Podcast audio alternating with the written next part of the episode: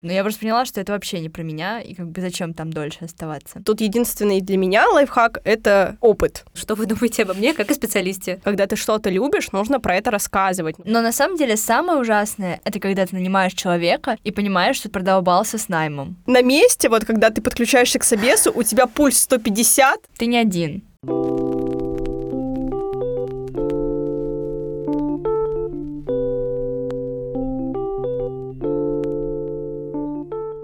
Всем привет, с вами подкаст «Как поступить», и сегодня вы слушаете специальный выпуск с тремя ведущими трех сезонов подкаста. Со мной Ксюшей, с Настей и Юлианой. Представимся, девочки.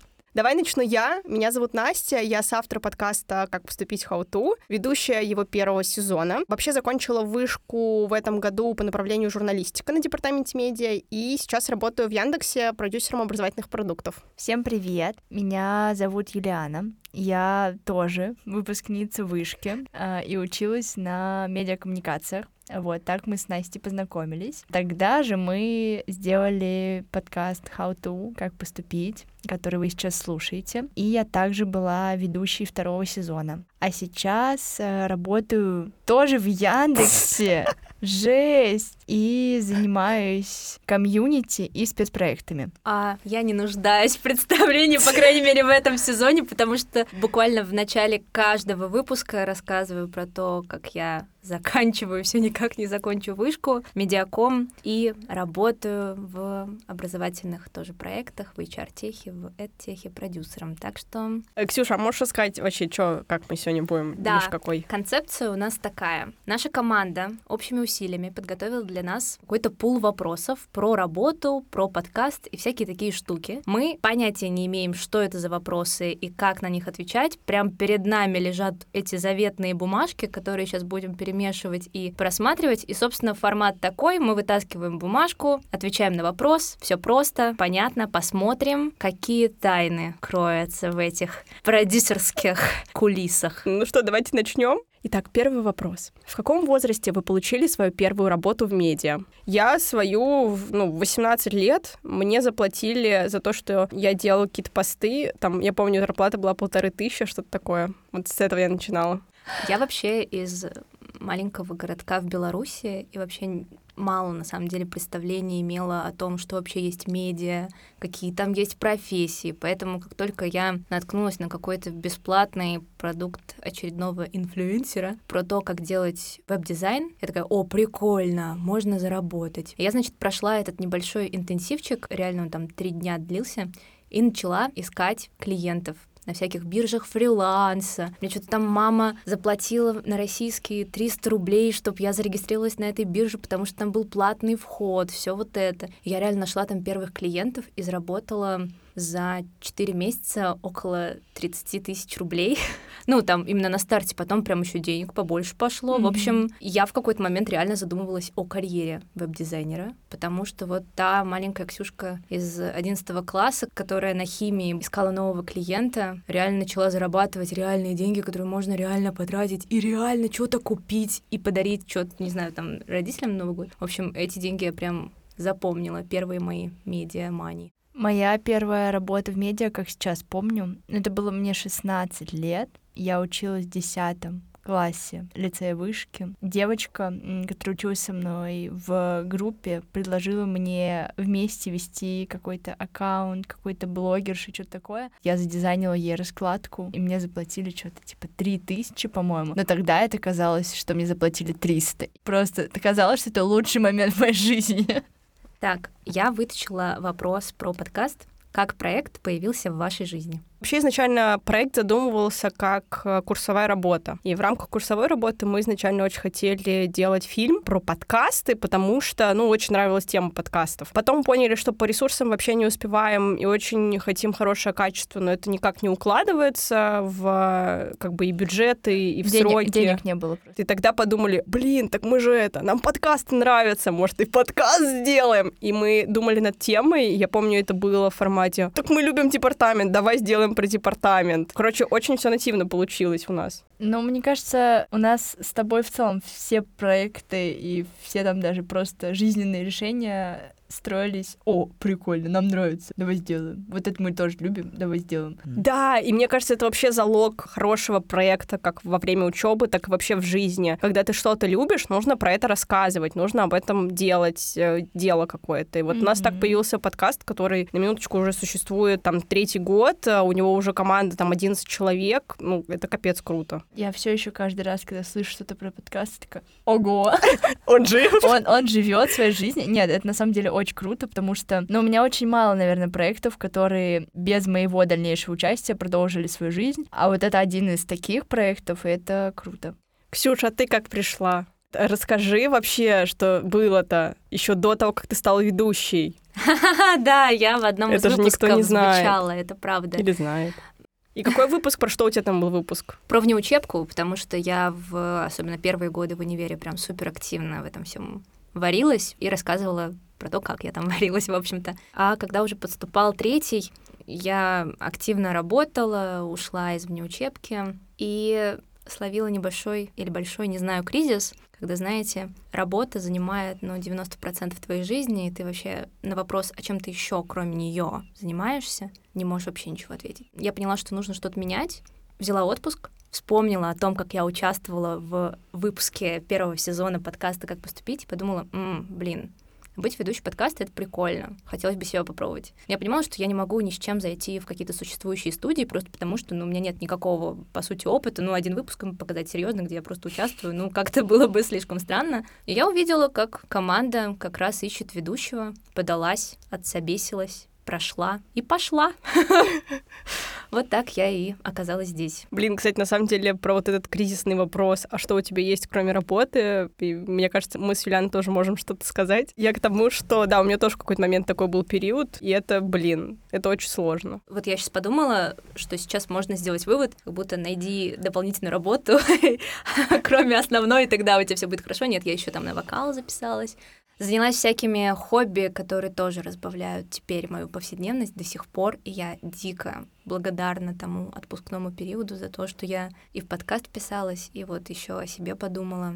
Заботиться о себе. Это будет звучать очень банально, но это прям тогда, вот в тот период для меня, и я так понимаю, что для тебя тоже, это было самое важное, да. Просто подумать о себе. Но я на самом деле, не знаю, один из тех людей, которые очень часто забывают про такую, казалось бы, супер очевидную простую вещь, что нужно просто о себе заботиться. Но это потом, конечно, меня догоняет. Ого-го, как? Вот. И потом, конечно, сидишь, думаешь, нахера ты вот это так с собой делаешь. Ты пока в процессе, да? Да, блин, очень тяжело сказать, потому что я очень люблю то, что я делаю, и я знаю, что меня заносит, но я не могу сказать, что я очень сильно страдаю от этого. Мне как будто бы просто нравится такой ритм жизни. При этом я понимаю, что иногда это просто физически достаточно сложно совместимо. Вот с этим, наверное, что-то надо делать уже. Желаю тебе с этим удачи. Да, спасибо. Так, я тяну бумажку.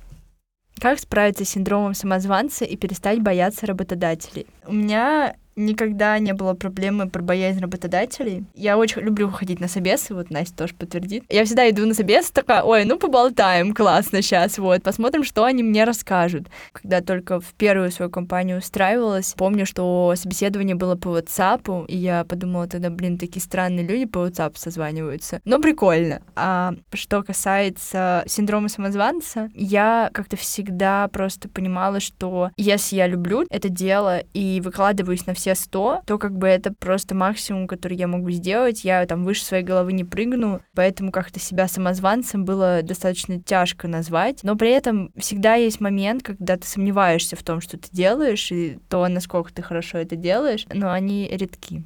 У меня с синдромом самозванца такие отношения достаточно сложные были, потому что только с течением какого-то времени я вообще начала рассматривать отношения работодатель-сотрудник именно как отношения, когда вы вообще-то оба должны вкладываться, и нет такого, что один там супер крутой, и ты на него смотришь снизу вверх, а другой вот такой ты неопытный, сидишь и там просто пытаешься себя не выдать. И как только какая-то такая ценностная рамка вокруг меня начала образовываться, мне стало гораздо проще с самозванцем своим жить, и его как-то на самом деле успокаивать, что ли, вряд ли подавлять. И один из, наверное, таких действенных реально лайфхаков, который мне помог, это спрашивать фидбэк. Когда я чувствовала, что я начинаю додумывать за других людей, что они думают обо мне как о специалисте, я приходила к этим людям и спрашивала, что вы думаете обо мне как о специалисте. Получала фидбэк, активно продвигала честность этого фидбэка, типа просила в том числе и негативную какую-то обратную связь и все такое. Это прям реально помогло и найти свои зоны роста, и какие-то свои сильные стороны увидеть, даже, может быть, те, которые ты раньше не замечала. Как-то сейчас получше стало благодаря как раз вот такому советику.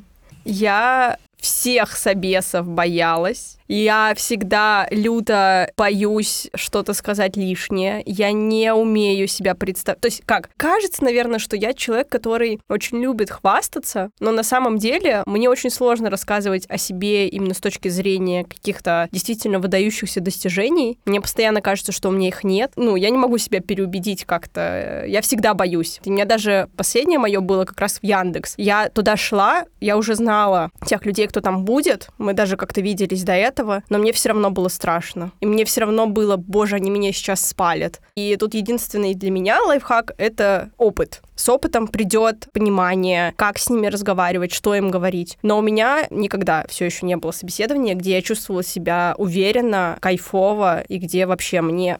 можете меня не брать, мне все равно, мне вообще не интересно. Вот таких у меня не было никогда. Блин, на самом деле, вот ту фразу, которую я сейчас скажу, я ее очень часто говорю. Как бы не только вас выбирают, но и вы выбираете. Вот, и она, эта фраза реально мейнстримная. Да блин, да, я тоже выбираю, но come on, да. я не выбираю, я ищу просто первую поп... ну не первую попавшуюся, хорошо, но я ищу уже сотую вакансию, я ну хочу ну, найти да, работу, где мне будут бы... платить деньги, чтобы я не но умерла это... от голода. Короче, всегда, когда мне отказывали, я думала, блин, ну если, чуваки, если вы не увидели, что я талантливая, то вы просто дебилы. Ну как бы, ну реально, потому что как бы даже на собеседовании тебя не выбрали, то зачем с этими людьми дальше работать? Игре абсолютно. Плюс отношение к «возьмите меня просто, пожалуйста», оно же еще связано, очевидно, с грейдом, на который ты претендуешь. И чем больше у тебя опыта, и чем ты выше по этой лестнице, тем больше у тебя запросов. И как раз, наверное, тем актуальнее эта фраза, про которую Юлиана сейчас и сказала. Я как бы понимаю, о чем вы говорите. Концептуально я понимаю, да, но мне, это мне кажется, не... Ты, ты слышала это раз да, типа то есть... 500, но это как бы не... Но да. на месте, вот когда ты подключаешься к собесу, у тебя пульс 150, и что ты сделаешь?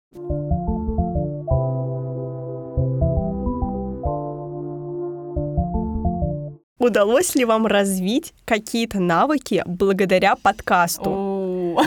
Благодаря подкасту. Появились ли у вас полезные связи? Слушайте, учитывая, что третий сезон у нас просто строится на том, что я разговариваю со всякими крутыми ребятами из не благодари, медиа. Не благодари. Спасибо, Гайс, реально за эту идею. Ну, конечно, во-первых, контакты, во-вторых, просто возможность поговорить с Варей Семенихиной, с Сашей Рудко, вообще со всеми-всеми-всеми нашими гостями, это просто настолько как-то расширяет вообще границы, понимаешь, насколько разный мир, разный опыт. И мне конкретно подкаст помог расшириться, наполниться мотивацией, вдохновением, тем, что нет какого-то универсального ответа на твой вопрос, нет какого-то универсального карьерного пути и всего такого. У меня вообще есть такое переживание. Не задержусь ли я в одной роли слишком надолго? Вот я там в проектовом направлении, в целом в менеджерском, очень долго сижу, и вот я иногда беспокоюсь, блин, а получится ли в какой-то момент перескочить еще куда-нибудь? А как это вообще сделать? И подкаст в этом плане меня очень успокоил. И это прям так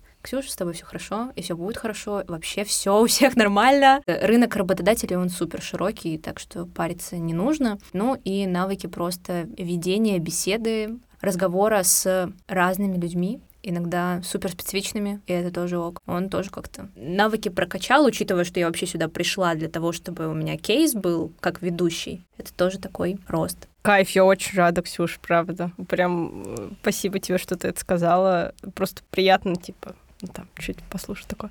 Юлиана нам, ответьте мне, пожалуйста, какие вы навыки развили благодаря подкасту? Давай, я чувствую, ты сейчас поязвишь.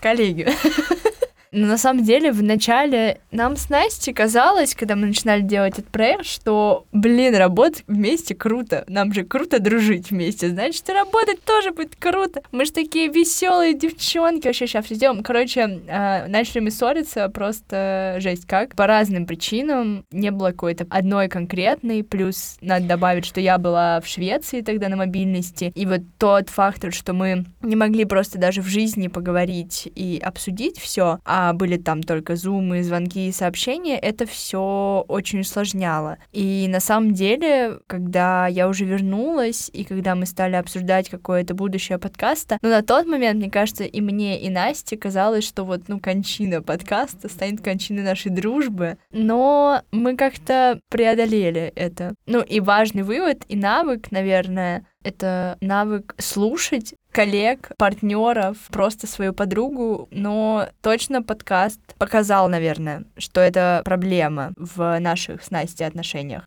Ну, мне кажется, мы достаточно хорошие выводы из этого сделали, поэтому больше ничего вместе не делаем. Кстати, у меня был вопрос. Делать ли проекты с друзьями? Вот какое у вас мнение на этом опыте? Я бы, знаешь, как его сказала бы от себя, что надо выбирать с кем делать проекты или там работать с кем. Выбирать не по фактору того, что, ой, ну мы же хорошие подруги или друзья, а выбирать именно по стилю вашей работы. Очень тяжело это понять, когда вы никогда не работали вместе, но это достаточно быстро, мне кажется, понимается во время работы, что вы просто по-разному воспринимаете задачи, по-разному планируете, по-разному, ну, у вас просто свой стиль работы, и как бы это окей. Да, на самом деле мало кто знает, первый сезон был очень таким болючим. Mm-hmm. Это был, правда, непростой период в моей жизни, в жизни Юлианы. У нас еще тогда произошла ситуация, когда название у нас забрали, и нас хотели там заблокировать, я не знаю, убить, что-то, что угодно. Ну, в целом был период непростой, и все это наложилось друг на друга. Ковид же еще это был. Короче, это был, правда, тяжелый период. Э, это сейчас кажется, что, ага, был классный первый сезон. А тогда это так не казалось. Мне кажется, что нужно, правда, смотреть на то, насколько вы мэчитесь именно в плане работы. Это касается там того, насколько сильно вы придираетесь к качеству продукта, насколько вы видите развитие этого продукта. В общем, думать э, сразу о концептуальных каких-то вещах. Я поняла, что с Юлианой у нас действительно разные темпы. Мне нравится делать все как-то по-другому.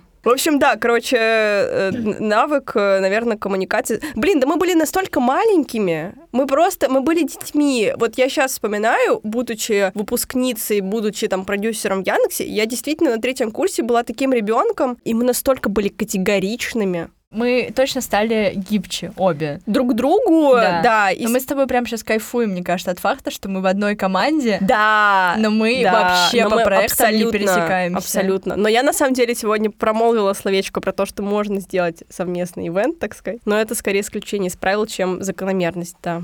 Итак, лучше искать вакансии самостоятельно или через знакомых? Что эффективнее? Через знакомых. Через знакомых. Вообще. Все, дальше. Да. Но я, кстати, ни одну, вопросов. ни одну вакансию через знакомых не находила себе. Я всегда пользовалась Мне кажется, у меня все... Вак... А, ну ладно, не все. Две последние работы через знакомых. У меня очень много было работ, которые не через знакомых. Давайте отметим, что через знакомых это не значит, что через постель. Давайте реально поймем, что значит через знакомых. Сейчас а, расскажу историю. Приходит ко мне в личку Тимлит, говорит, нам нужен очень душный продюсер. У тебя есть такие? И я такая, да, у меня есть. Говорю Насте, Настя, скидывай резюме. Прям сейчас, типа, делай это. Ну, все, она скинула, и так получилось. А если ты, например, увидел в сторис ссылку там на какую-то вакансию, ты тоже Ну, мне знакомых? кажется, что через знакомых это когда человек может тебя прям порекомендовать. Зареферить, да. Да, да, да. У меня было достаточно много работ, которые я сама нашла. Мне просто кажется, что во многом реферальная система — это на самом деле не только про скиллы рабочие, про то, что ты типа как профессионал подходишь, но и во многом про то, что ты знаешь, что человек даже по каким-то человеческим факторам подойдет, по человеческому вайбу. Я даже сейчас наблюдаю, в Яндексе есть очень частая тема, что мы либо сначала сами ищем через своих знакомых друзей, либо потом уже в общий найм идем, то есть к HR. Да, тут И- стоит отметить, да. что если мы говорим про Яндекс, то это точно реферальная Да-да-да. система. И, как правило, очень редко хотят идти к HR, просто потому что это очень долгий процесс. Но на самом деле самое ужасное, когда ты нанимаешь человека и понимаешь, что продолбался с наймом. Ты начинаешь ощущать, как это влияет на твою работу. Поэтому это всегда легче довериться знакомствам, Мгм. рефераль- Да, э, мне просто рефералам. кажется, что тут еще стоит отметить, что эта система это не типа, что возьми его, пожалуйста, на работу. Мгм. О, хорошо, спасибо, и взял. Мгм. Ну, то есть ты тоже проходишь собеседование, ты Мгм. тоже делаешь тестовые и так далее. Просто по теплым контактам э, иногда бывает проще. Случались ли у вас конфликты с другими медиа? Да, у нас был конфликт с э, другим подкастом в первом сезоне. Когда мы выложили подкаст, я еще зашла в Apple и подумала, ого, уже есть подкаст с таким же названием, прикол. А месяц назад мы его когда придумали, мы просто боготворили, потому что как поступить, это и что касается института медиа, да, и в принципе, как поступить в жизни. Короче, у этого названия очень много есть вот этих смыслов, и очень круто, что они в одно все упаковывались. Мы публикуем наш первый выпуск, и мне, причем моментально, мне кажется, на следующий день приходит сообщение в директ, это ребята из другого проекта, и они написали, что, ребят, так нехорошо, меняйте название. Мы пытались. Так появилась это как раз приставка how to, которая как бы вела к тому, что мы хотим, может быть, делать на английском подкаст. До этого не дошли, но вот название таким уже устоялось. И это было очень тупо, на самом деле. Мы очень большой вывод тогда... Я тогда ревела, я как сейчас помню, это было перед парой по праву, причем, что смешно. Ну, в итоге мы остановились на том, что все окей, и сейчас название у нас есть, как поступить how to, оно наше, и мы там не спорим, но тогда это было прям таким кризисным моментом страшным. У нас всегда с тобой такие разные реакции на ситуации, потому что у Насти всегда мут, что все плохо. А я моментально пытаюсь понять, как это решить. Сейчас расскажу забавную историю. У нас был корпоратив, и так вышло, что площадка, на которой мы хотели делать корпоратив, она как бы, ну, оказалась немножечко не в том состоянии, чтобы там проводить Закрытую, что-то. короче, она была. Да, да, да, да, вот. И я прям помню это ощущение, я вижу, что у Насти все. Она готова сейчас просто громить это здание. А я такая, так, ну что можем, блин, ну можем, типа, в другое здание поехать, еще что-то, еще можем какой-то рейстик забрать, еще что-то. Вот, ну да, это, наверное, при реакции на ситуации, но в любом случае просто забавно. Ну да, если что, моя реакция тоже, она неплохая, она да, человеческая да, да, да, абсолютно. это, это абсолютно ок. Я тоже потом дохожу до кондиции, когда я начинаю думать, что делать, но Да. вначале мне нужно побеситься, поорать, Да, да, да. поплакать Я, и кстати, так тоже далее. такая. Сначала эмоции, потом решение. Что ценнее, знания, полученные в универе, или уже опыт от процесса работы? А, нельзя тут жестко выбирать, потому что я бы не смогла на своем втором курсе прийти в Setters, э, не имея кейсов до, потому что все кейсы до у меня были как раз связаны с университетом. Поначалу действительно университет тебя так поднимает, это такой boost твой для того, чтобы принимать участие в студенческих проектах, создавать свои некоммерческие истории, свои проекты. Если вам окей, можно начинать работать в 20 лет. Мне даже кажется, что можно начинать работать и в 22. Если вам действительно комфортно, и у вас нет в этом необходимости, да, оставайтесь, учитесь. Просто разные пути, опять же. Вот это про то, что нет правильных ответов. Да, но все равно важно понимать, что когда мы говорим про работу, в которой есть деньги, это все-таки другая история, она отличается от некоммерческих проектов, от того, как вы делаете проекты со своими друзьями, однокурсниками и всеми такими ребятами. Это зависит, конечно, от уровня компании, в которую вы придете, но все-таки, если у вас будет опыт только каких-то не всегда самых профессиональных проектов, то не факт, что у вас там сразу с ногами и руками оторвут как спеца. И тут тоже важно, на каком уровне вы учитесь, как, какая у вас насмотренность, какой у вас стандарт работы, какого качества продукта вы обычно позволяете себе делать. Это иногда такая сложная и тонкая история, которую ты можешь понять только когда ты уже ну, в рабочем пространстве э, тренируешься, когда ты уже, когда на кону деньги стоят, короче. Это правда, деньги очень большая ответственность. Но причем не для всех, я скажу так. Недавно столкнулась на работе. Заплатила действительно огромные деньги, и в итоге получила то, что человек был абсолютно не готов. В итоге получается плохой продукт. И я думаю, что? Разве так работает? Так работает.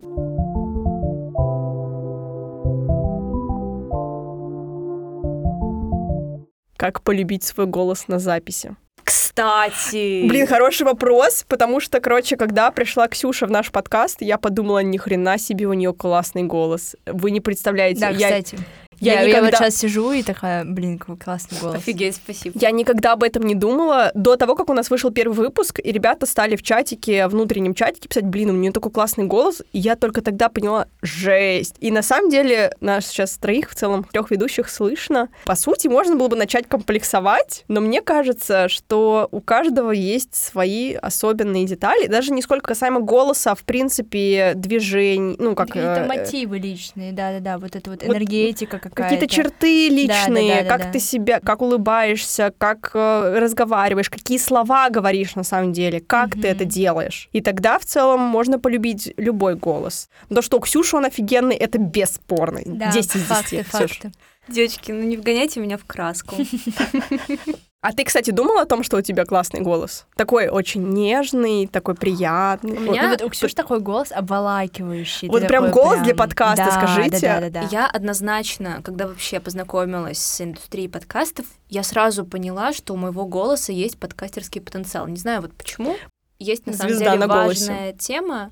Это мои взаимоотношения с голосом, когда я была, ну, там, подростком, потому что вот тогда это было супер сложно. Я ходила те годы на вокал и периодически записывала себя на диктофон, то, как я звучу, чтобы тренироваться, вообще как-то со стороны слушать. Я не могла это включить. И у меня ровно такой паттерн был в подростковом возрасте. И в какой-то момент, наверное, я очень часто пела, очень часто себя записывала и просто привыкла к тому, как я звучу. У нас же почему многим не нравится голос свой? Потому что мы никогда не можем в процессе говорения проанализировать, как мы звучим реально. А вот когда мы сталкиваемся со своим голосом в записи, это как посмотреть на, знаете, не реверснутое изображение себя. Вот, вот эта маска в ТикТоке, которая тебе показывает, ты смотришь и думаешь, господи, это меня люди так видят. Вы прикиньте, мы переживаем, как нас люди видят, как нас люди Мгм. слышат. А на самом деле нормально мы и выглядим, и слышимся мы нормально. И я, видимо, просто привыкла к тому, как звучит мой голос со стороны, стала себя увереннее с ним чувствовать. И, может быть, кстати, поэтому вы сейчас слушаете тот голос, который вы слышите. А еще поддержу твою идею, Настя. В подкастах вообще не нужно быть каким-то профессиональным спикером, диктором Мгм. и еще кем-то. Куча ребят, которые просто имеют интересные мысли и умеют их выражать, и звучат супер круто, вне зависимости от того, какие у них особенности речи. Может быть, даже благодаря. Ну и мне кажется, что если все-таки голос не нравится, то тогда можно над ним работать. Юля, а тебе как твой голос? Блин, да, я сейчас пыталась перемотать в момент, когда я была как-то связана в плане того, что слушала себя или что-то такое. Я поняла, что я подкасты еще в лицее начала делать. И вот с того момента как-то так вышло, что я на каком-то очень продолжительном отрезке жизни я очень часто свой голос монтирую. А это же вообще другое. И я поняла, что мне свой голос ощущается как чужой. То есть я просто на монтаже из-за того, что часто его слышу, не сопоставляю его с собой. Мне кажется, ну, еще какой-то голос. И это, конечно, забавно. Но когда я слушаю именно уже там отмонтированный кусочек или голосовые какие-то, я такой, ну, голос как голос. Ну, типа, просто я. Вы все были ведущими. Как вы справляетесь с волнением? Как быстро найти общий язык с гостем? Кстати, я никогда не волновалась при записях выпуска. Ну, может быть, чуть-чуть такое было, но мне просто так комфортно сидеть вот в студии с микрофончиком или там дома и разговаривать с людьми один на один. Для меня это так круто, так вдохновляюще. Поэтому, блин, вот именно вот в таких one-to-one историях у меня никогда не было страха. Мне кажется, у меня тоже. Еще это связано с тем, что это аудиальный формат. Ты не можешь тут играть или что-то... Не, ну но- можешь, конечно, ну, если можешь, хочешь, ну, извините. конечно, да-да-да. Подождите, стоп, стоп, стоп. Но вот у нас была всегда такая атмосфера, что вы просто рассказываете про себя, про свой Да. личный опыт, про там свои удачи, неудачи, Yes. да, и и поэтому супер комфортно, ты не ощущаешь, что ты должен быть каким-то супер умным или супер смешным. Просто ты такой, какой есть, э, с таким опытом, который у тебя есть. Мне кажется, что это еще отчасти по той причине, что у нас тема подкаста такая. Реально, у нас же вот всегда был фокус вот на этот опыт, супер разный. По сути, твой Да, опыт. Ты просто да-да-да. говоришь о том, что ты знаешь. Да, я точно иногда испытываю волнение перед записями. Наверное, в первую очередь это записи с людьми, которых я знала до того, как мы решили их позвать в подкаст. Наверное, самая волнительная моя запись была первой с Сашей Рудко. Ну, просто потому что это, ну, реально первый опыт. А потом как-то все поспокойнее, поспокойнее становилось. И Я просто... Знаете, у меня есть лайфхак. Я ищу в интернете до записи, как звучит человек. И я, не знаю, участвовала в подкастах, есть у него какие-то видосы, есть у него рилсы, еще что-то. Я слушаю, как-то немножко привыкаю к человеку, как будто немножко проникаю в разряд знакомых с ним, и все. И у меня уже прям так вот, ну, на спокойненьком я иду Блин, на запись, это потому действительно что классный я как, лайфхак. будто, я как будто до этого, до записи поговорила с человеком. Блин, а я сейчас, Ксюша про это упомянула, я еще вспомнила, что я всегда, короче, перед собесом пытаюсь найти этого человека на LinkedIn, чтобы посмотреть на его резюме. Типа, он меня собеседовать будет. Кстати, знаете еще какое наблюдение?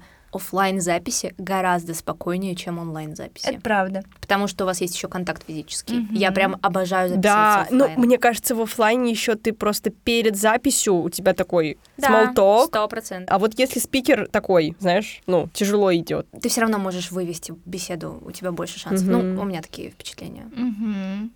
Как не выгореть от большого количества отказов?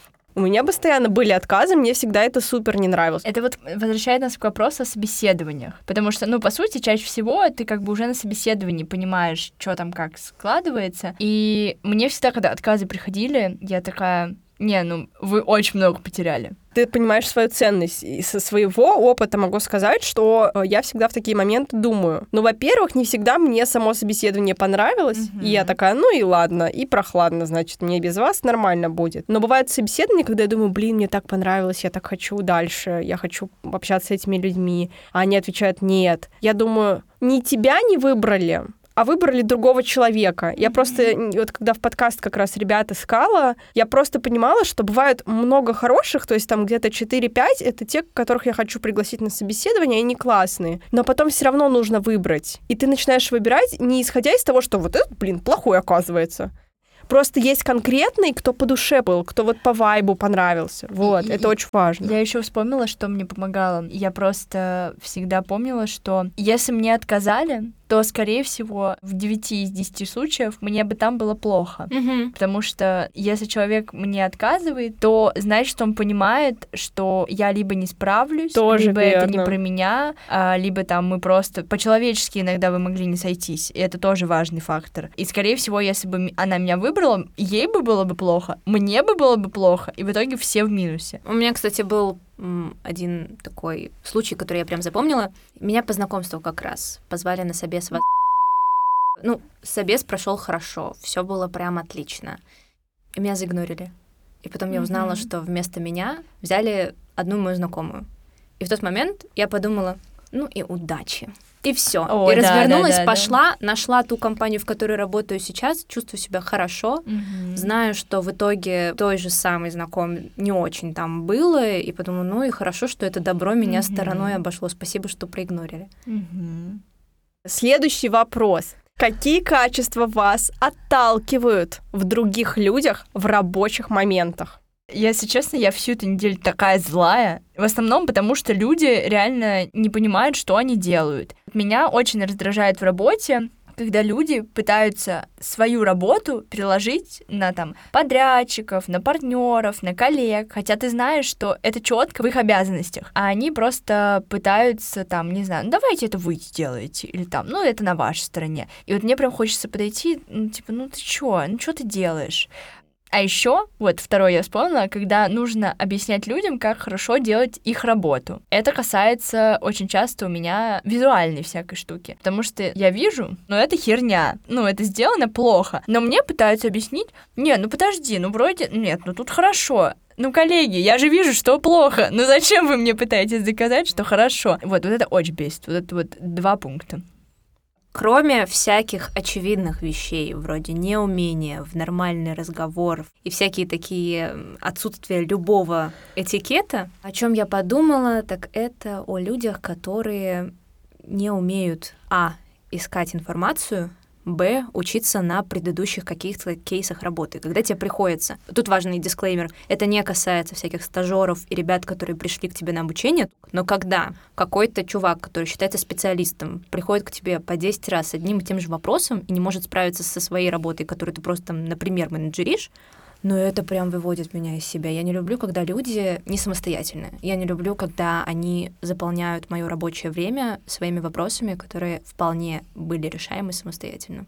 Последний, завершающий наш замечательный спецвыпуск вопрос о подкасте. Какой выпуск стал вашим любимым и полезным, на ваш взгляд? Блин, это надо вспомнить. Блин, да на самом деле я понимаю, что если бы я слушала наш подкаст, будучи абитуриентом, для меня бы каждый выпуск был бы полезным. Знаешь, если там третий сезон, тут концепция того, что вы именно приглашаете уже таких экспертов, успешных чуваков, то мы-то, наоборот, со студентами говорили, и в этом плане этот подкаст для меня был про другое, про рефлексию того опыта, который у меня у самой был в студенческой жизни, и вот там в, в первом этапе рабочей жизни. И для меня это скорее было вот про анализ всего, что случилось и произошло, и мобильность, и внеучебка, и вот эти вот все как бы кусочки студенческой жизни, их было очень круто проговорить, потому что ты понимаешь, что твой опыт не универсален, он только твой, и для меня, наверное, самое классное было.